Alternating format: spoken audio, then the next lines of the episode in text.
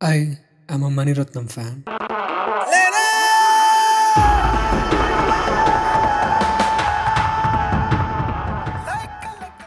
A die-hard fan, you can say. As I told in my last podcast about Quentin Tarantino, that I'm a big fan of Quentin Tarantino, Martin Scorsese, and Mani Maniratnam. So what I thought is that instead of making an episode on the best movies of Mani Ratnam, I will talk about a aspect of filmmaking in Mani Ratnam's career that he has been doing in, in almost in every movies he has made till now. I had always been fascinated by his movies in some way or the other. It is either the cinematography or the story or the making of the movie that makes me live in a dreamy state for at least two days. But I have never been more fascinated by this man in the past than I am today. All of us have noticed how the genius had beautifully employed trains, buses, rain, clouds, sun, moon, and everything else inside to make us live in his world for minimum two hours. I don't know if this has been unnoticed for so long or the beauty of the other Mani Ratnam elements eclipsed the maestro's usage of mirrors. This is Asif Khan. I welcome you all to my podcast Tales and Ballads. Today, in the fifth episode of Let's Talk About series, I'm going to talk about the mirrors of Mani Ratnam.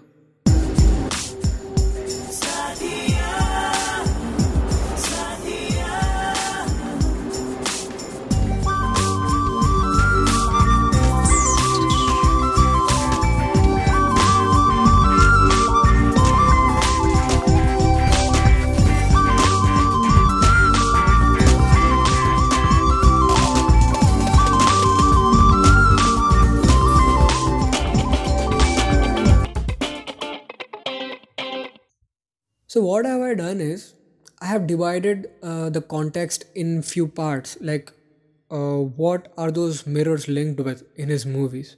So in the first part I am going to talk about mirrors linked with naturalism. Normally, Mani Ratnam and his cinematographers make use of mirrors primarily in scenes where uh, two characters are in a conversation. Sometimes they are used to add depth to the frame by introducing the third dimension in a two dimension frame, or to emphasize a character in the composition by doubling or tripling them. Some of the more rema- memorable Mani Ratnam scenes are ones where couples are framed in mirrors. On a compositional level, the mirror functions as an effective staging prop. It allows the faces of two characters to be fully visible while they are in- interacting. However, the mirror has another more effective hidden function. Looking at the couple through the reflection, the viewer, that is us, is one level removed from the performance of intimacy. We are looking indirectly, chancing in on a sight reserved for themselves as they stand before the mirror. The mirror also doubles as an object that allows characters to direct their eyes away from the person they are interacting with. This allows for an upward trajectory of emotional intensity within the scene. Characters who are at first looking at their own reflection will then meet their partner's eyes in the mirror. And finally, at the peak of dramatic sexual emotional tension, the characters look at each other directly. The indirectness that comes with looking at something through its reflection also dramatically contextualizes other kinds of actions and relationships. For example, um, uh, the Pukodian sequence in Iruvar shows uh, characters falling for each other in the interstices of a film shoot. In an interval, we witnessed Ramani, played by Gautami, being physically abused by her uncle, played by Nizhalgal Ravi, through a makeup mirror. We are looking away from the action in the foreground, glimpsing the incident, in, like the entire incident, only through the mirror. The indirectness contextualizes this as dirty, uncomfortable secret tucked away amidst the show's 70s aesthetic of the film shoot in the song circumscribing the sea. Now let's talk about uh, mirrors linked with narcissism. For this, I have a great example. It is from the movie uh, Ravanan in that uh, and Ravan in Hindi, which was played by um, Ajay, uh, sorry Abhishek Bachchan in Hindi and uh, Vikram in uh, Tamil and Telugu. So in the Kalvare sequence in this movie, it shows us Dev, I mean the character played by Prithviraj, and Ragini, played by Aishwarya Rai Bachchan, living a pretty isolated, gorgeous existence in a lake house villa. This is also self-absorbed existence until Ragini is abducted. It is clear they think little of people outside their bubble, a contrast to Veera, who we are told repeatedly is a man of his people. The self absorbed worldview of Dev and Ragini's existence finds a visual metaphor in their bedroom, which is literal hall of mirrors. Now, let's talk about mirror on the wall. The most interesting use of mirrors in the Mani Ratnam uh, movies is the use of mirrors in revelation scenes where one character reveals something to another or to us, the audience. So, in the movie Nayakan, which is one of my favorite movie, uh, which was released in 1987.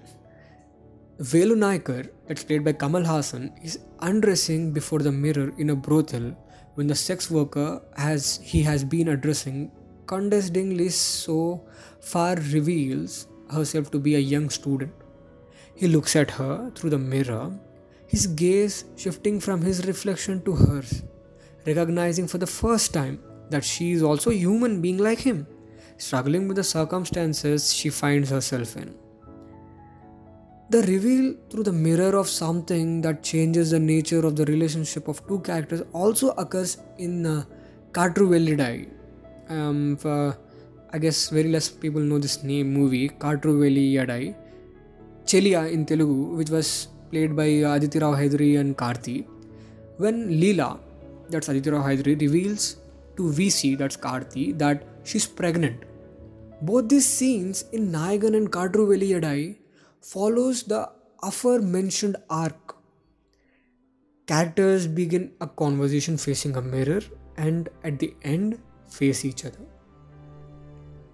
And in the movie Alai Payuthey, when uh, her mother, Jayasudha, forces her to dress up to impress a prospective groom, the mirror on the almirah compositionally boxes in Shakti, that's played by Shalini, reflecting her uh, subjugation by her mother. Here too, there's a revelation waiting to happen. Shakti is already married, something she hints at with increasing unease to her mother before she is forced to reveal it in the following scene. The mirror also allows the scene to be blocked so that when Shakti's mother faces her, she's facing away from the Shakti V. The audience are seeing the reflection reflecting the disparity between how she sees her daughter and how we see her. We know she's married, her mother doesn't. And in Iruvar also, when Anandan, played by Mohanlal, tells Kalpana, that played by Aishwarya Rai, that she resembles his deceased first wife. This revelation plays out over two mirrors. This scene begins with Anandan looking at his reflection in the mirror when Kalpana asks him about his first wife. After Anandan tells her about the resemblance, something he has till this point kept hidden from everyone around him. The scene ends with Kalpana looking at her own reflection in her mirror. The lament at the moral decadence of a family that lies at the heart of a Chekka Chivantha Vaanam surfaces amidst the gangster drama in a scene where uh, Lakshmi, Jayasudha, her bandages being removed over a mirror looks at her family implode in a stew of suspicion, insecurity, and hitherto suppressed contempt. That she sees this happening in a mirror is again symbolic. She is, after all, reflecting on the consequences of her husband's way of life and the upbringing of her sons. Her wounds, a consequence of this that is uh, prominent in the foreground. Art is, uh, after all, artifice. The most poetic of devices is often a deliberate device that heightens the expressiveness of the medium while shielding its own intentionality. Mani Ratnam and the cinematographers he's worked with, for example, PC Sriram, Santosh Sivan, Rajiv Menon, and Ravi Varman, use mirrors with great versatility and intention. To deconstruct these techniques to recognize the legacy that of Indian mainstream cinema and its status as its own unique homegrown entity. This is my take on Mirrors of Mani Ratnam. Of course, uh, for sure, there will be much more details that I missed here. If anyone of you know much more details about this, come let's have a discussion. My Instagram handle is given in the description, or else you can find it on the bottom right corner of the podcast cover. My Instagram handle is underscore dot asif dot khan. I'll be waiting for you, and I will be back with another episode in this series. Until then, keep getting entertained and keep entertaining others.